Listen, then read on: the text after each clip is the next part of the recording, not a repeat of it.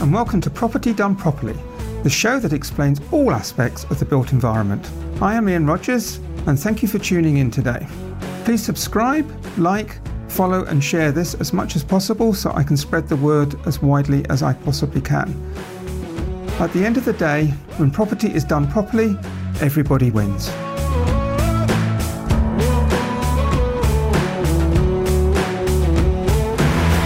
Hello there. My name's Ian Rogers and welcome to Property Done Properly.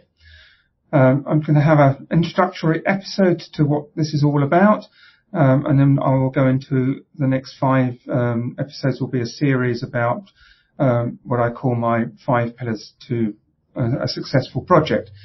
So let's get on with uh, the introductions and um, take it from there. Thank you. So what I want to talk, talk about today is um, a brief introduction about myself, about this series, about the overview of um, the built environment as I see it, the um, whole life cycle and facilities management and how that all integrates um, into the design process, um, an introduction to the five pillars of project success, which from my perspective are process, team, commercial um, com- community design, and then I think there's an important foundation which we'll come on to later in terms of mind and well-being. So about myself, I'm a chartered quantity surveyor uh, and project manager with some 40 years experience. Um, I've worked on construction projects probably worth a total value of about 200 million. I've worked on facilities management contracts with a combined annual turnover of some $850 million. And I've worked on private finance initiative, public, uh, private public uh, partnership type PPP style projects with a combined capital value of about $5.5 billion. Um, so you can see I've had a wide range of experience in terms of type of work and um, type of projects and literally the ability to look at the whole life cycle of a project. I'll just quickly go through my story, if you like. Um, I was actually born into construction. My father had a small um, local building company with about 50 to 60 employees, um, predominantly doing small scale work, um, redecoration, house extensions, bespoke joinery, all of that sort of thing, with a lot of very, very high caliber craftsmen from bricklayers to carpenters to painters to joiners and all that sort of thing. So from a very young age, I was in and around that environment of um, seeing construction going on, how it was built, uh, watching uh, very intricate winding oak staircases being built on the in the joinery shop, being on site probably from a young age, which you couldn't do these days of 12, 13, labouring, watching the craftsmen work. So as I say, it was born into my blood um, in terms of the whole construction industry. Um, I, I, worked with my father when I left school for for a short while, um, helping him run the business till he retired. Um, then I went to college, um, to university, and got a degree in quantity surveying. During that year, I spent a year uh, during during that degree, I spent a year doing um, training in a in a, a professional quantity surveying offices, doing takeoff and producing bills of quantities and all that sort of thing. Um, after I finished my degree, I went into working for construction firms because I felt, for me personally, that was more my uh, calling rather than being in a PQS office. Um, so I, I, worked on a number of construction projects from um, a major extension to a college was was my first project to a leisure centre with swimming pool and, and various other facilities. Um, then I moved on to another massive college um, project, um, which I have no idea what the value is now, but in the time it was about a 6 million project, probably worth 20, 30 million sterling nowadays. So quite a substantial project. Um, so I was 18 months, two years out of college, and I was let loose on this contract as the project surveyor, uh, running all the quantity surveying on, on that particular project. So that was a bit of a, a baptism of fire. Um, I turned that original contract value of, of 5.8 million to a final account of 8 million, and I raised the profit margin on that from 4% to 6%.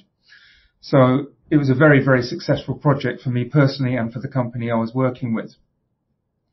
I then moved into another major construction project in the City of London, where 10% of the contract value was in the prelims because it was a lot of temporary works, um, from sheet piling to piling to um, underpinning to dewatering to all sorts of things, uh, which was a very, very interesting and challenging project. Um, I then progressed into another company working on a couple of projects where we actually did a what's called a top-down construction. So we were two to three stories down in the basement, and they still excavating the basement, and we were up on the fifth floor of the main superstructure. So we were going up and down at the same time, which was a mind-blowing experience. Um, that was a construction management type contract, and we had a number of issues on that project, um, including um, one of the major contractors going bust and a client then going bust, but we managed to rescue that and get the building built Um, with only a few weeks delay and still relatively on budget. Um, so that was a major success. Um, so I cut my teeth on a number of different types of projects. I was also parachuted in to sort out disputes on other other commercial projects, uh, because I'd got a reputation for being able to get into the detail and finding out what was really going on. I then moved into facilities management uh, with the company I was in with. We won an estates management contract, and I got pulled in to to look at setting that up from a commercial perspective. Really enjoyed that type of work because I saw the benefits of long-term relationships with clients rather than the usual um, in and out of construction projects and not necessarily having long-term relationships. Um, so start with, that was a big learning curve, but then I started to realize that some of my commercial skills from construction applied to the facilities management type arena. So I built up a portfolio of contracts I was responsible for, then moved across to another company, uh, where I was the senior commercial manager for the initially the facilities management operation, and then eventually I got asked to do all the maintenance operation, which was some 25 branches across the whole of the U.K. And in the group, um, threw in there facilities management operation. And when I started that, it was a turnover of 5 million um, in facilities management. Within six months, I was suddenly responsible for some 40 million turnover of projects. And this was in the mid 80s. So it was um, a big learning curve, a lot of getting to know people, um, putting training programs in place and all of that sort of thing, as well as building up the systems and procedures for that uh, operation because none of that existed beforehand. So it was a real learning curve of the industry and in terms of growing the business and putting everything in place. So I learned a lot out of that in terms of how you should position uh, these types of contracts. Um, whilst I was there, I then got Um, asked to look at um, some private finance initiative PPP type contracts. Um, and I cut my teeth in that arena, on two or three fairly substantial hospital projects, learning how to negotiate. This was at the very early days of the PFI in the U.K. So we were all learning as we went along. There was no set model. There was no understanding of how this should all be put together, just a framework. So we had to learn how to put all of it together and see how it was put, worked and um and that sort of thing.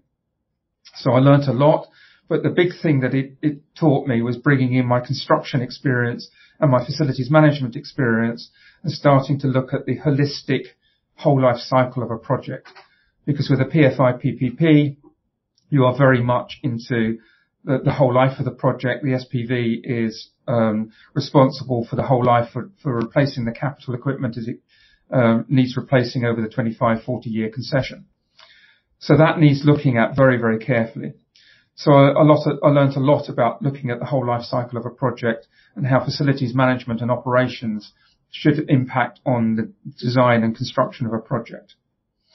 Um, Then in 2008, I started my own consultancy business, looking initially at how the public sector contracts worked and advising them how to get the best value out of it, how it would all sit together, and working with the SPVs. So my experience has been multifaceted in the PFI PPP world. Um, I've looked at it from all sorts of angles. I then um, moved out to the Caribbean and worked on an initial PPP project out here, which was very successful. We, as a consultancy, were responsible for the uh, initial negoti- initial bidding, then the negotiation, and then I did the setting up of the facilities management operation because that was a, a, new entity for the for the client that we were working with. Since then, I have based um, my practice in the Caribbean region, but I still operate in the in the UK and into into America as well if, if necessary. So I've got a broad spectrum of international experience now, working on a whole host of different types of projects. Since I've been in the um, Caribbean, I've worked on a lot of infrastructure projects around sewerage and desalination, um, industrial uh, production plants, um, as well as the, the range of commercial, office, schools, police stations, and everything else I've worked on in the UK. So I've got a very, very rounded, um, broad experience and, and, and, looking at the end-to-end um, process of a project, which I believe is a very unique um, skill in terms of what I can bring to, to clients. So in terms of the marketplace I'm looking at, um, we're, we're, dealing predominantly with the built environment, um, which covers uh, residential, commercial, industrial, hospitality, hotels and that sort of thing, retail and infrastructure. Typically, I work in, with projects from 5 million up to 250 million uh, US dollar type range, but I will work on smaller ones if necessary or even bigger ones. I don't restrict myself, but that's my core expertise, if you like, is that middle ground of, of, of projects. When it comes to projects, it is a known fact that they all have issues and problems. From various surveys that I've recently re- read, 55% of all projects will have challenges and may also fail. That is a substantial number. Some people say it's as many as much as 60 or even 80% have challenges and fail. So in, in reality, the number of truly successful projects are few and far between. So the, t- the challenges include delay, cost overruns, quality issues, reputational damage, all of that sort of thing. And that's what I'm hoping to uncover and dialogue with over uh, the course of this this series and also going on f- future in terms of what property done properly is all about to me. So just leading into that, um, this, this show will look at anything in, in terms of the built environment. Um, it will look at the design process, feasibility um, studies, financial modelling, funding, the whole conceptualisation of, of, of a project, building information modelling, which is a new technology that's starting to, to come into smaller projects now. Um, the whole construction process, facilities management and how, how facilities are operated and how this all integrates together in the whole life cycle. I'm going to be looking at solo presentations, doing a few rants on my passions and some interviews um, with key people from, from the industry. And I'm, I'm going to be looking at this from an American point of view, UK and European point of view, the Caribbean point of view and how we can mold all of these different styles together to get the best out of our built environment. Just briefly what I mean by whole life cycle. This is a massive topic in its own right and I will be covering this in more detail in future episodes. Um, there are a number of definitions that go with this. Um, whole life cycle costing does what it says on the tin. It looks at everything in terms of the whole life of a project. Life, whole life cycle cost analysis is more involved with sustainability and the environment, looking at the energy and the impact on the environment of a project. And then you've got life cycle um, assessments, which tend to look at the individual components and how they are put together, um, and, and, their life cycle costs. Um, looking at whole life cycle management, how you manage that over the life cycle of a, of a building, looking at forward maintenance registers, so you've got a, an idea of what's coming up in terms of capital replacement, um, and how you do value engineering, which isn't necessarily building the cheapest way. It is, it is value engineering the, the construction for the best operational output going forward. Um, and then something that I am very passionate about in terms of facilities management and design process. Um, looking at facilities management and how uh, they know how a building is put together and how it operates and what is required. Uh, they understand the occupier's requirements very much so because they're there day to day running with the facilities manager. Um, they know what works and what doesn't work, how to maintain a building, all of that sort of thing. They know the cost to operate a building because they're doing it day in, day out again. And therefore, in my opinion, the facilities manager consultant is the most important member of a design team.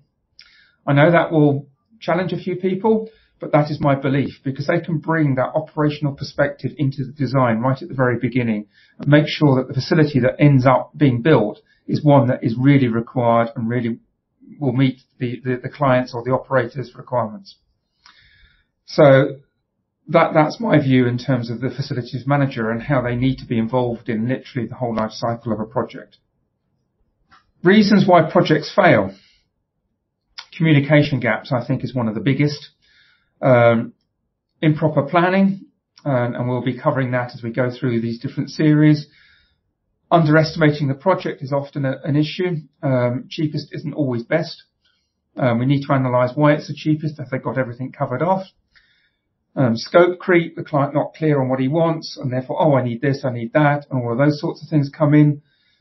Delays for a whole host of reasons from the client, uh, constructors, um, deficiencies to unknown things like ground conditions or weather to, as I say, the client changing things and delaying the project.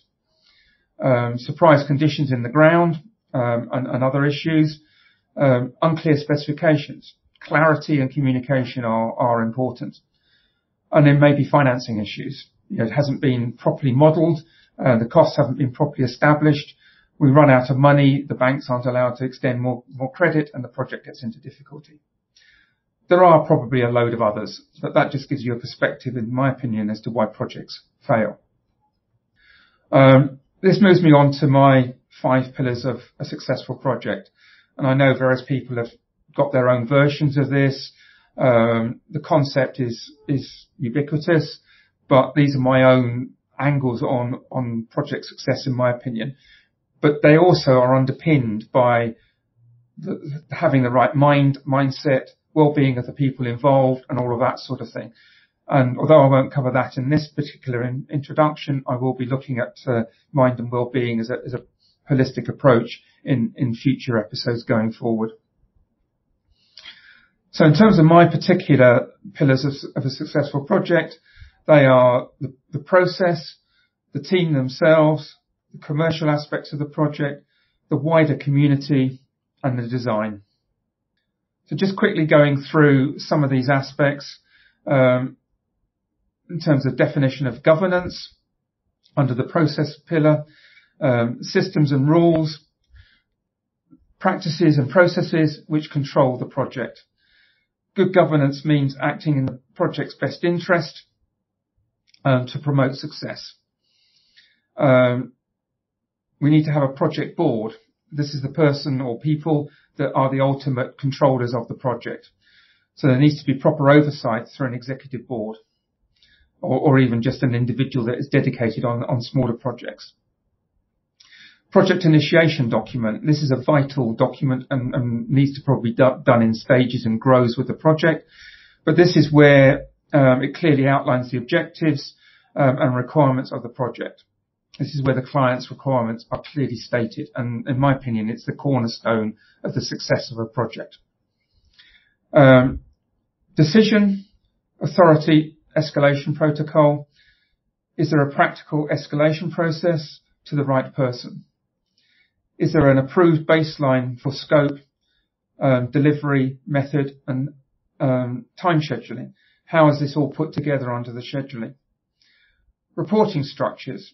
Is there a timely and accurate reporting process? Performance management. I mean, this is very important when it comes to PPP, PFI, but it can, can apply to construction projects as well. But are there clear KPIs in place? Can we measure what the outputs are and all of that sort of thing? And are they transparent? Change management. How is this going to be effectively managed? Are we going to have a zero, no, no variations rule? Those sorts of things need to be looked at. I mean, there inevitably will be variations and changes in a, in a construction project because of the sheer nature of it. Um, however, we need to look at this very carefully because of the other impact in terms of the budget creep, um, delays, and all sorts of things. Project controls, which partly comes into change management, but do we have proper controls in place and all of that sort of thing? And in quality management, how are we managing the quality? Is there a proper quality management plan? So that's the first um, pillar in terms of process. The next one is around team. This deals with the organizational culture. Is there a strong culture of leadership and mentorship in, in particular? How are we bringing on the team? How are we mentoring the younger members of the team and all of that sort of thing? I'm going to look at key attributes of, of leadership. Now, this is obviously subjective because we all have our own views. But for instance, my ones are communication, integrity, empathy, innovation and vision. Very, very important elements for any leadership uh, role. Then we need to look at the capability, the capacity and the competence of the team. Do the project leaders have the right mix of technical, business and commercial skills to deliver this project and how's that all going to come about? Organizational design. Does the organization design meet the needs of the project? Have we got sufficient resource? The strategic plan. Is there a clear plan on how the team functions are going to be undertaken and how it's going to be communicated and reporting? Industrial relations. Does the project have strong relationships with all labour organisations, trade associations, all of that sort of thing? The bigger the project, the more important this becomes. So we need to look at this and work out how this is all going to go.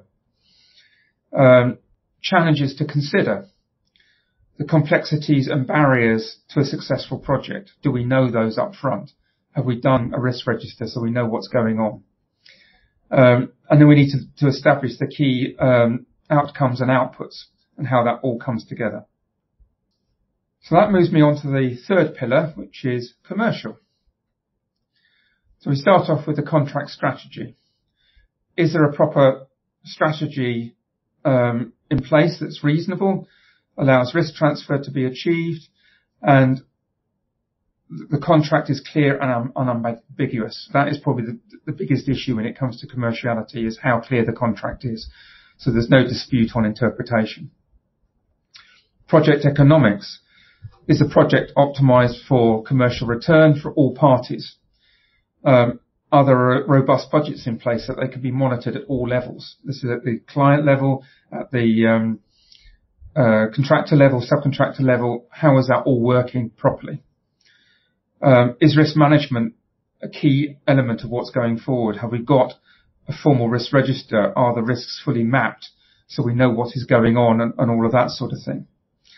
The forms of contract. I mean, there are many forms of contract but you've got standard ones out of the UK from JCT, FIDIC, um, the NEC form of contract. You've, very, you've got various standard forms coming out of the associations in America, and I'm sure there's a whole host of other standard forms of contract in various parts of the world. Um, types of contract, um, is it a lump sum type contract, um, cost plus, guaranteed maximum price, design build, all of those types of different contract.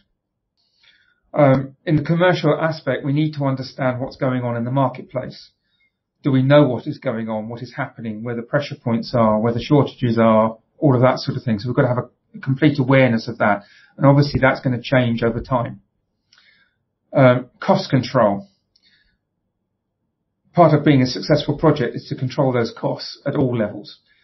Now, whilst we've got private and confidentiality around certain elements of commerciality at different levels, there also needs to be a degree of openness and transparency as to what's going on with budgets and costs and, and all that sort of thing, so we can control them properly. Procurement. Do we know what all the materials, plant and labour requirements are? Um, how we get those, other restrictions, all sorts of issues around the procurement alignment, and is it aligned with the con- contract strategy? And finance and funding, which is a big topic in its own right, but we need to be aware of the finance and funding that supports the project, um, how it's been put in place, what the structures are, what the requirements are, um, so that we can meet those requirements as we move forward and keep the, the funders and, and bankers happy, which is the most important bit. So the fourth um, pillar is community. This is where I think we should be looking at uh, mission, vision and values. Um, does the project have these well defined um, and are they able to sustain the focus all the way through to completion? Um, you may say that these are old hat scenarios, but I still think that they are important in terms of giving a focus to a project. Who is in the community? Um, all the different members and, and, and, the, and the number of community, and we'll deal with this when I go into this pillar in more detail. But there is a significant number of parties that are involved in the community of a project. Um, is there a clear strategy for the management of the community? Um, in terms of the members of the community, in, in broad brush terms, you've obviously got the client and all of their different entities. They're the lead person, etc. Um, the government may be involved, particularly if it's um, a PPP, private-public partnership type project. Um, so their engagement needs to be properly dealt with. Uh, also, local authorities and regulators. The design team, which can be multifaceted. It could be a single entity within a multidisciplinary practice, or it could be a whole series of individual practicing um, specialists. Um, they all need to be considered and the requirements taken on board. Um, the contractor, subcontractors, suppliers, they they will take the brunt of the community, if you like, because they're going to be at the coalface producing this. So we need to make sure they're managed correctly and involved correctly at the most appropriate times. And then we've got the community at large, the, the, the wider public, um, if you like, the, the, community that's been touched by this project. How are, that, how are they being engaged? How are we gauging social acceptance and all of that sort of thing? So there's a lot to be dealt with in terms of the community and, and who's involved. So moving on to the final pillar, which is design we need to look at the, the, this at the very, very beginning, which is part of the project initiation document, which is scoping the client's requirements properly. Do we fully understand what the client wants? I mean, you question, does the client fully understand what he wants? Which again is why I think the facilities manager should be there at the beginning, teasing this out of the client, because he's got to operate the building long term. So we need to make sure the client's requirements are fully understood and, and known. Um, design management. How do we manage the design process? Um, clearly, it's an integrated team. We need to look at what platform this is all being done on. Um, but do we fully understand the technical and functional requirements that are coming out of the client requirements? Was this all approved and established by the design team so that they fully understand what this is all about? And how is that design team being managed? Traditionally, an architect probably takes the lead on this, on big, bigger projects, I believe that a standalone design team manager should be appointed to coordinate everything so that their respective um, disciplines can be focused on. Technology systems um, and, and, processes, both within the design, i.e. using things like building information modeling, um, and also for the actual building. Is this a high-tech building or a simple building? Um, what are we looking at? Are we going for a BREEAM or LEED certified sustainable building? Uh, are we looking at energy efficiency? What are we looking at? Which comes out of the client's requirements. We need to look at the technology and what's available out there, which is significant these days, and making sure the building comes together. How's the building going to be built? Are we going to use systems, um, system builds, off-site manufacturing, all of that sort of thing? And then you've got the whole life cycle, which in my opinion needs to be looked at very carefully. So you're actually designing with the end in mind at the beginning. So you go all the way out to the end, the end result in the operational building, you bring it back to design and then take it forward again. And take that whole life cycle approach into the design, into the construction, um, to make sure that what turns out at the end is got a sustainable life to it and is going to be operable in a proper way. So that covers off the five pillars. So in summary, in this in this session, um, we've talked about me and the contents of uh, property done properly. Um, we set the scene for the marketplace. We've looked at key attributes such as um, whole life cycle and the importance of facilities management. Uh, we've looked at reasons for project fails. We've looked at the five pillars of a successful project, which include process, team, commercial, community, and design, and then underpinned with mindset and well-being.